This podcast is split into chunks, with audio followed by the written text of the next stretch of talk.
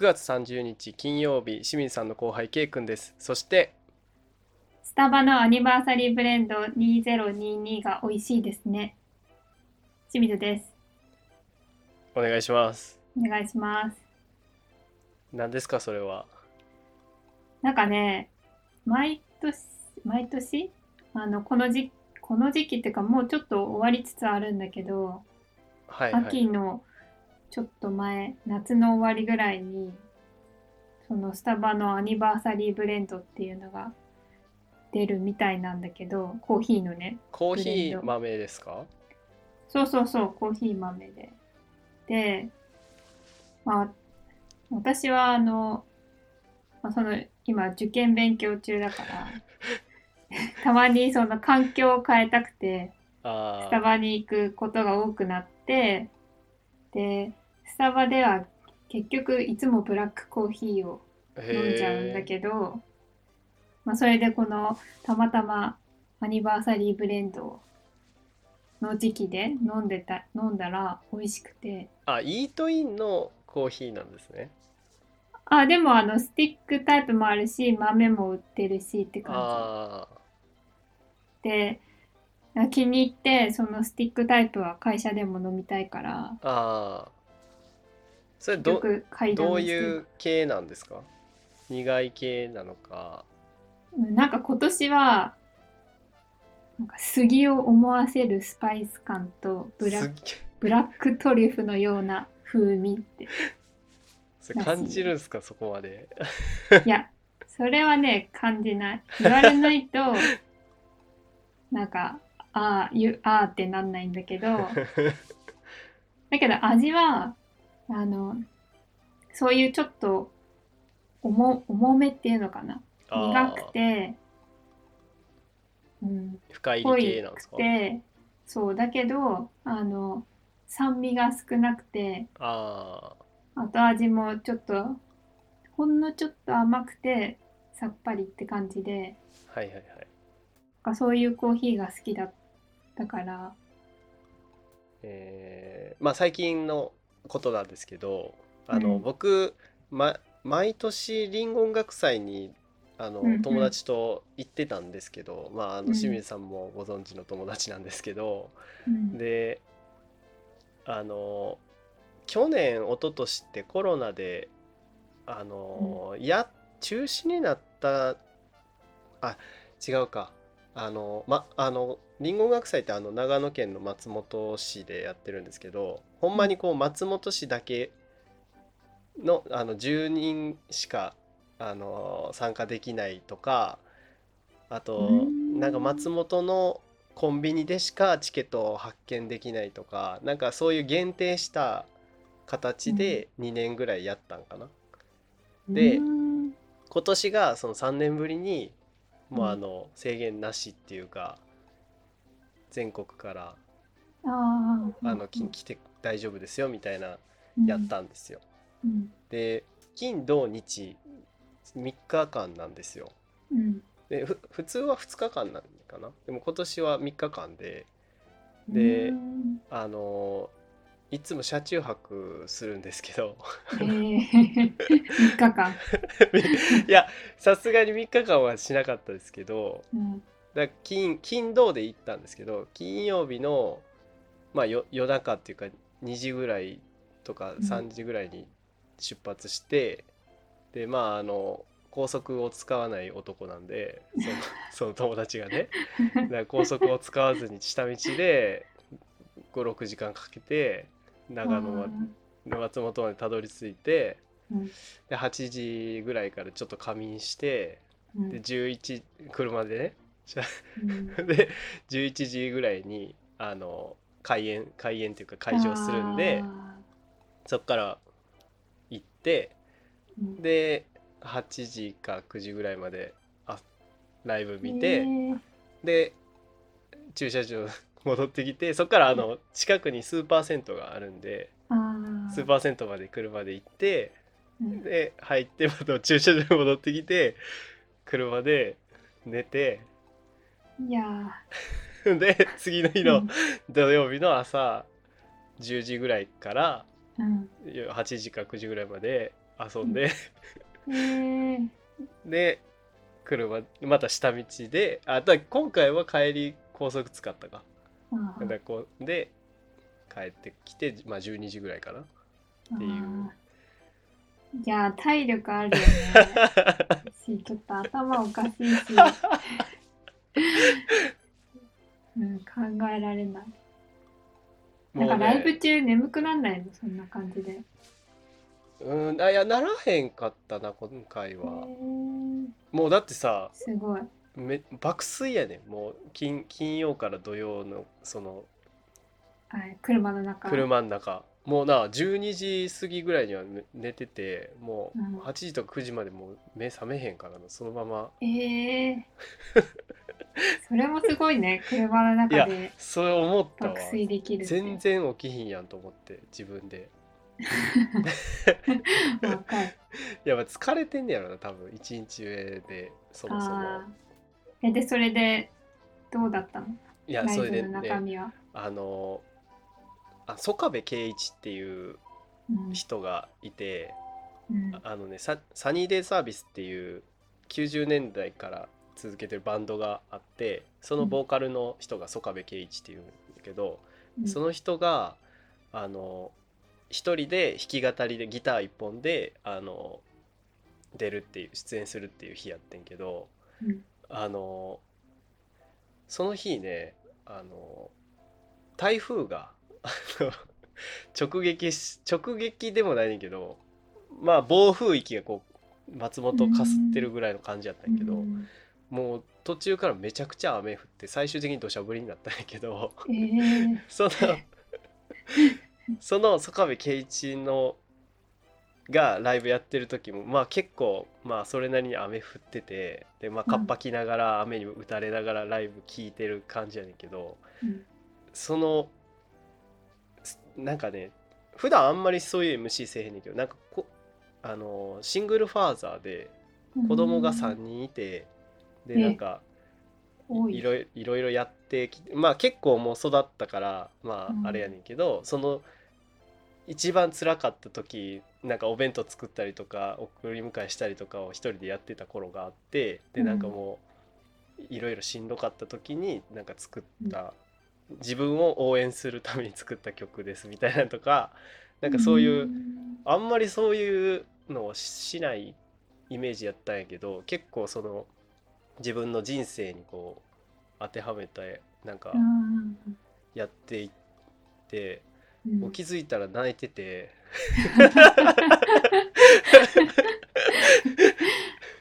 雨に打たれながら。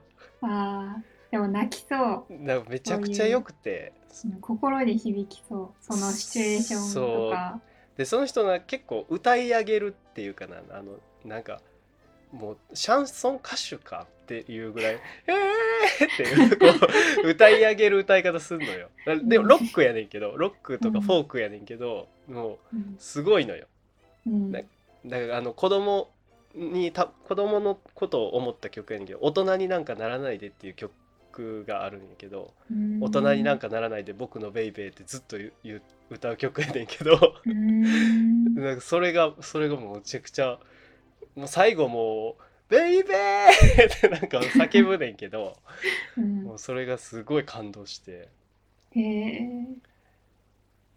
いやもうなあれはいい経験やったなと思って。ほんでまあ久しぶりにリンゴ音楽祭っていうフェスに行けたっていうのもすごい良かったし、えあのいろんなフェスがあるけどななんでこのリンゴ音楽祭に毎年行ってるの？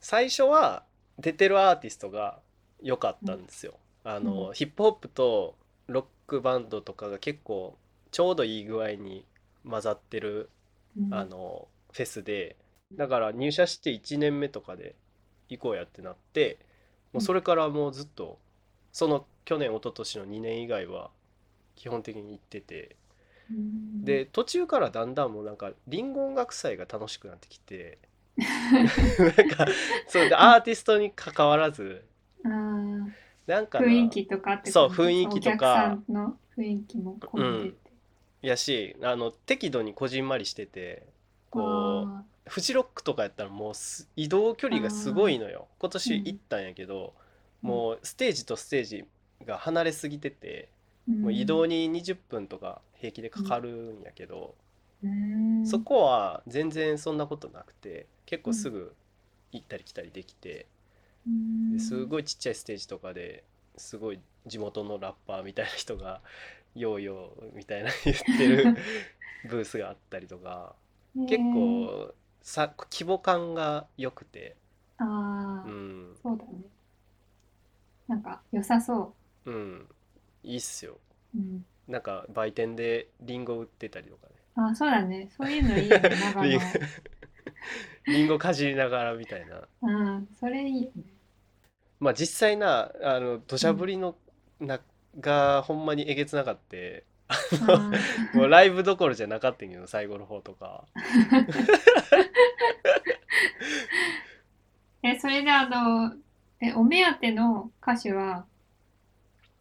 お目当ていはだからそ曽我部曽我部圭一やったしうん。あとは前ポップユアーズの話しけあのコスコサっていうあうん。のラッパーがいて、うん。それもまた出ててそれもまたうん。良かったしあとアナログフィッシュっていうあのバンドがあるんですけどうん。それもものすごいまあそれがあの1日目の鳥で一番雨がきつい時やったんやけどうん。そそそれもすごい良かったもう雨きつすぎて鳥やのにもう人がパラパラしか おらんくて かわいそうやなと思いながら。いやいいね。なんか私も早くそういう生活をしたい。まあという感じではい。今月も頑張っていきましょう。はい。頑張っていきましょう。清水さんと K 君のデデイイリーフレンズトトークはい。えーっとじゃあ最近のメインテーマ。最近のメインテーマというかがまああの人生の岐路に立ってる。そうですね。あの先月のラジオであの2個最終面接にあのうん。行ってるっていう話をしたと思うんですけどうん。2個とも受かりまして。すごいすすごい嬉しかったんですよ。いやーおめでとう。ありがとうございます。えでもそれ迷ってた2個でしょ？そう。迷ってた迷うじゃん。迷ってた2個やねんけどでも結局その、片方は全国転勤があるんですよ。でまああれにしてもその頻度とかまあ、うん。そのどういう感じなんかを聞いてそんなになんだろう行って帰すぐ帰ってきたりとかなんかうん。その程度やったらいいかなと思ってたんやけど、うん。実際はやっぱり結構転々とする感じやったからあー。ちょっとやっぱりそれはうんあれかなと思って、もう片方は転勤がないところななんで。あー。まあまあそっちにしようかなっていう。ちょっとまああのやれることとかは違うんですけどうん。まあそういったことでうん。7年、まあ6年半働いた会社を辞めることになりました、でもまだ言ってない言ってないんですけどね。まだちょっといろいろあって。はい。えでどうどうですか気持ちは？いややっぱまずは転職活動をやめられたっていうことが何よりも嬉しいよね。そうだね。うん。うん。まあ、あれほんま大変。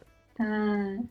なんか、うん、一つ悩みが消えるよね。その仕事決まんないっていう。まあうんでも本来のもともとの悩みはこれから解決されると思うんでだけどう。うんうんっていう感じで、まあ、また別の不安があるんだけど一番はやっぱりすごくエネルギーを使うよね。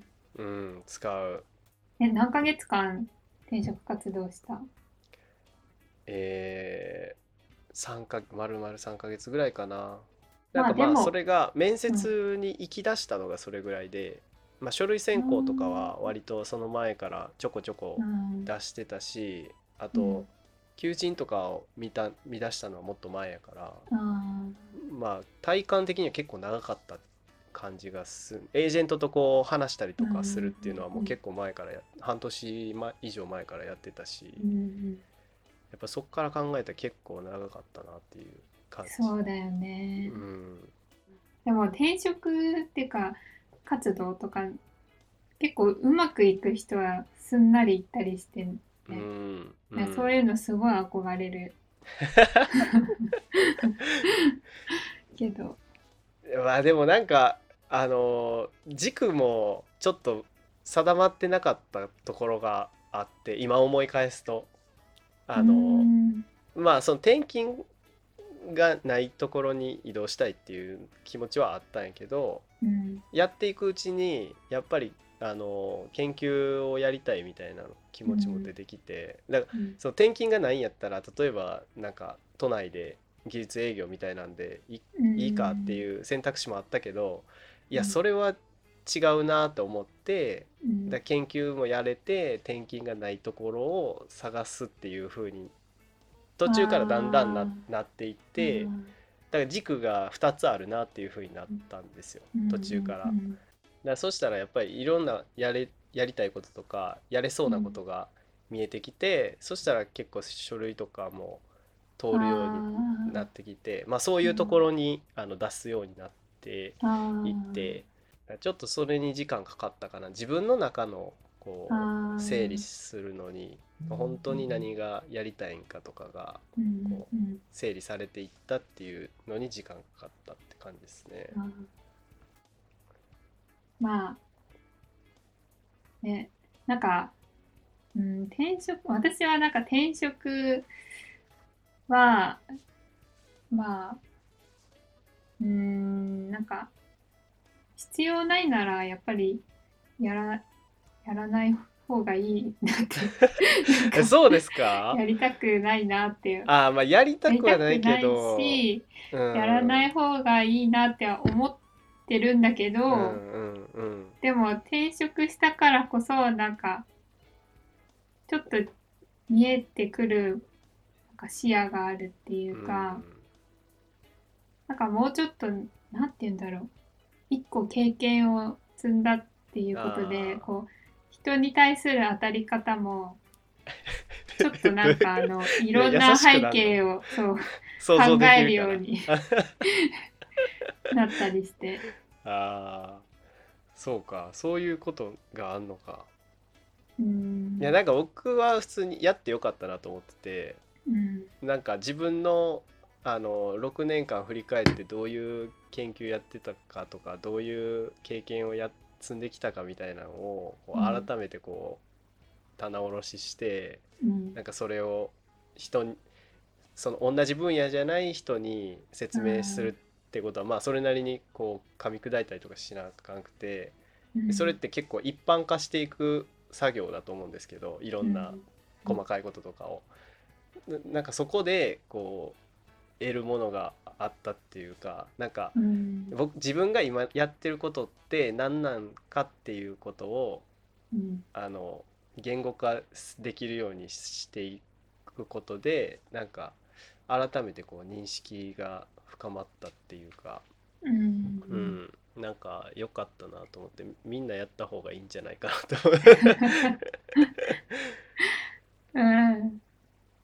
いやなんかいい方に捉えるとそうでしかもうん。なんかそうすることによってやっぱりあなんかあ成長なんか自分の成長度合いを見れるから逆にあもっとこうレベルアップして次はなんか2年後はこれぐらいのレベルに到達してないといけないんだなとかはいはいはい。なんかそういうふうになんか目標を立てられやすいよね。うんそうですねで結構やっぱり外国人はそういう考えの人が多いね。やっぱ外国は転職がまあ多い。外じゃん。アメリカっていうことですか？アメリメリカもに限らず。そうだし、まあ私のとフランスもそうだし、うん。まあその転職でスキルアップをしていくっていうか、うん。だから私あの私の夫が言ってたのはそのまあ彼も転職しててでその結構履歴書を別に転職関係なく更新していく癖みたいなのがあってはいはいはい。でなんかそれで気づいたんだけどこの2年間はまあちょっと項目渡されてるけど何もスキルを身につけてないみたいな。でこのままでは良くないみたいな。うん。まあそれでやっぱ外国人とかはの人とか結構まああの給料アップとかもあるけど、うんそういう自分のやりがいみたいなうん。のを求めてまあそのレベルアップスキルアップできるうん。ところに移っていくっていう、はいはいはないんかそういうなんて言うんだろうね習慣なのかわかんないけど、そういう形ができてる人が多いうんうんうん。よねやっぱり。なんか現状に満足しないというか。まあそうですよね。あんまりその感覚はないですよね、うんそうだね。安定が好きだから。そうですよね。なんか生きるために働くみたいな感じ,、うん。感じ。まあそれはそうやねんけど、ううん。ん、うん。じゃあまた新しい環境ではい。頑張ってください。頑張ります、はいまあまたあのまあまだ引っ越しとかも全しないといけないんでねうん。これからいろいろあるんですけれども、うん。また続報をはい。します。はい。楽しみにしてます。はい。はい。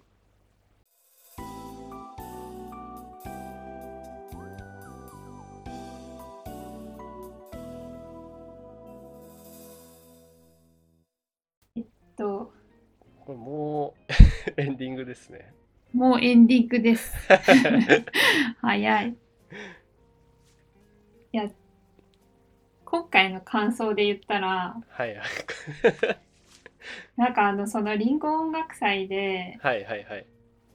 ケイ君がいろいろアーティストの名前を挙げてたけど、はい。なんかあんまり、サニーデイサービスはいはいはい。はギリギリ名前だけ知ってるんだけど、え全然後わからなかったね。ー、それは、いやまあなんかまあでも私が、あの、私がちょっと世間からに疎いのか、それとも、ケイ君がマニアックなのか。いや言うて鳥とかへあの鳥鳥っていうかそのなんていうヘッドライナーっていうか、そううん。フェスの中ではこう 目目玉みたいな人ではあるけどね今言ったのは。どれどれも。ででも知らなくてもむおかしくないっていうかまあ当然っていう。じゃあ、うん。リンゴ音楽祭リンゴ音楽祭の出演者のタイムテータイムテーブルっていうかあえーいやこれ清水さんが知ってそうなのはアッコゴリラとか、ー。えー、わからない。まあ、アッコゴリラ知らんよな夜逃げ、いや、わからないです。えーインシストあー、わからないです。えーゆるふわギャングいや、わからないです。まあ知らんわな。水曜日のカンパネラ。あ、知ってます。水曜日のカンパネラボーカル2代目になったの知ってますかえ？あの人は？あもうの、コムアイじゃないんですよ。え、なんあのであの歌派っていう2代目ボーカルに引き継いだんです。え、この前はどこ行ったの？コムアイはなんかい屋久島みたいな屋久島にいます。なんか歌手はよくわからんん活動をやってます。あー。え、え、そういうありなの？あなんかそういう感じらしいですね。なんでかあの水曜日のカンパネラってなんかねあのそうコムアイとあとその曲作ってる剣持秀文っていう人と、うん。あのもう一人プロデューサーみたいな人がいる、うん。なんか3人で一応そのユニットみたいな感じで裏方2人なんですけど、うん。からそのうちの一人が変わったみたいなぐらいの感じなんですけど。へええだから歌派になってから「うん。エジソン」っていう曲がうん TikTok でめちゃくちゃバズってあのその歌歌手がかボーカルが変わったけどうん。めっちゃ流行ってるっていうか今、そうなんだ。うん、ちょっと聞いてみます。エジソンっていう曲めちゃくちゃ再生されてるからはい。わかった。聞いてみます。うんまあそれぐらいですかね清水さんが知ってそうな全然フェス楽しめなそう。いやでもその知らなくて僕もは結構知らんバンドとかほぼ、うんほぼ知らんと思うねんけどでも楽しくて結構行ったら、うん。そのその僕らが好きそうな人が出てるっていう感じ。あまあだからそういう意味でも信信頼できるフェスっていうかなんか間違いない。行っとったら楽しいみたいな。知らなくても楽しいみたいーうん。はい。で、なはい。えっと、まあちょっと、ケイ君に聞いの意見を聞いてみたい件がありまして、はい何でしょうんか？なか、朝私、通勤、電車乗って、はい。あの通勤しててなんかその通勤の途中とか日本橋のオフィス街とかであのカップルが手をつないで通勤とかしてるのね。はいあの男性はあのスーツみたいな格好で、うん。とかあとこの間見たのは自転車に2人乗り？女の人が横に座ってとか、はいはいはいはい。でなんかえそれってなんかどういう心境なのっていう。か。なんかえまず朝じゃん。朝もその7時台、うん。8時になってないうん。くらいで、はいはいはい。なんかえ朝っぱらからまずそこまで気持ちを持っていけるっていうのがなんかどういう状況なのって思ってるのとあとまあ結局それはあのやっぱ個人の自由だからはい。別にあのなんていうの？あの公公然わいせつ罪とかあの 条例違反とかそういうことをしてないからあのは別にいいんだけどいはい。だからあの気にしなければいいことなんだけどはい。なんか目についちゃあまあ気になるっていうことですね。う、うん、うん。しかもなんかオフィス街でっていうのはどういうどういうえでも普通になのって。朝朝帰りなんじゃないですか？いやいやいやいや。いやいや朝帰りではない。嘘。朝帰りではないよ。だって、うん、ちゃんと、うん、そんな何朝準備してきたっていう。あ感じなの？そうふ服装であそういう心境まで何？持っていけますっていう。あ持っていきます？いやでもなんか朝。つなぐかもしれへんけどね。まあ例えば日本橋一緒で,、うん。で朝通勤のタイミング一緒で、うん。でも分からん。毎日やったらどうかは分からんけどなんかたまにとかやったら。朝だよ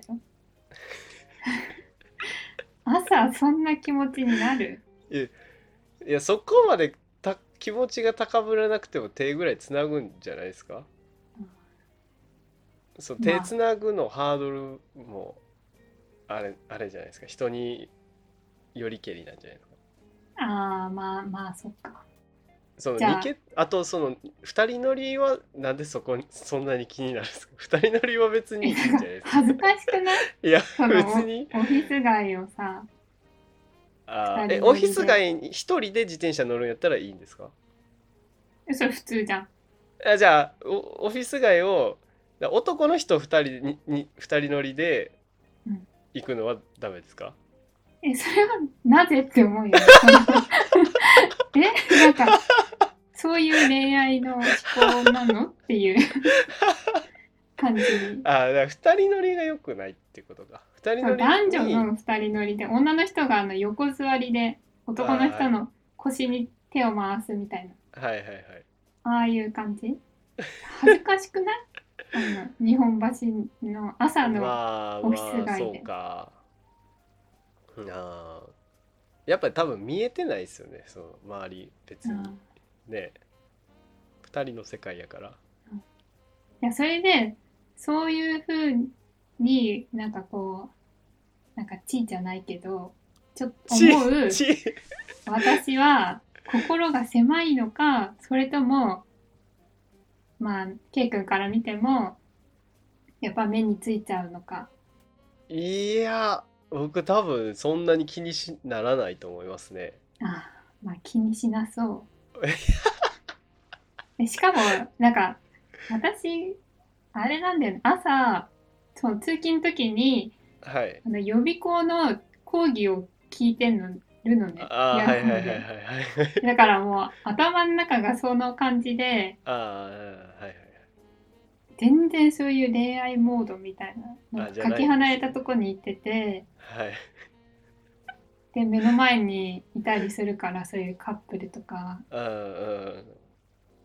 ででしかも朝そのそう10代とかだったらいいと思うんだよね。その恋愛がしたてで。はいはいはいはい。もう30前後のうん。まあいついつどんな年齢でも恋愛していいと思いますけれども 30前後めちゃでくちゃ気になってるやん。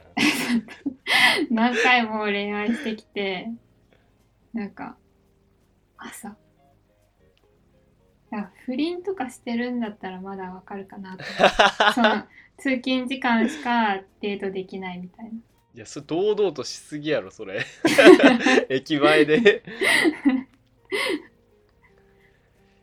えーあのでもあれですよほん僕の通ってる、通勤してるでもあれ夕方やねんな。いあのまあ6時とか5時とか6時とかに、あの駅前行くと、うん。大学生のうん。あのまあまあいけてない2人ともいけてない感じやねんけど、うん。その大学生がうん。ずーっとなんかハグしてん。え？えなんかー、どういうことそれ何？毎毎回見かけるたびに？週1は見るかな。週1は見るかな。なんかねあの3回ぐらいキュッキュッキュッってやってちょっと一瞬離れてでまたフラーってやってキュッキュッキュッってやってっていうのを。繰り返してていやもううん。公然わいせつやんって思うぐらい。なんか。えー、実家通いなのかな？なんかじゃないですか？わそれは確かに気になる。なんなんやろうとでしょ？その。でももうあれはもうややってると思う。あれはもうなんかハグと言いながらやってるぐらいのあのなんかもうギュッギュッギュッギュッって。なんかあれはすごい気になる。あー。でしょ？うんうん気になるそまあ夕方ですら気になるってことそうやな。そうやわ。そうやわ。だから朝はもっと気になると思う。まあということでうん。私の心が狭いのかどうか。で余裕はないよね絶対。ないよ。こっちはないよ余裕があったらだってそんなん気にならへんもんだって それはもう清水さんの問題やと思うよ。そのそいつらはもう勝手にやってるだけやから好きなように。で心が狭いっていうよりはそう今の清水さんに余裕がないっていう、そうだね。うん、余裕がないから通勤時間ですら予備校の講義を聞いてるっていう。すいませんこのラジオに時間い取っていただきましてありがとうございます。き貴重な1時間を。しかも僕忘れてて15分遅れるし申し訳ないです。いやいやいや大丈夫です。勉強して待ってるんで。じゃあこんな感じで。はい。じゃあここまで聞いてくださった皆さんありがとうございました。ありがとうございました。お相手は？清水さんと K 君でした。バイババイ。バーイーイ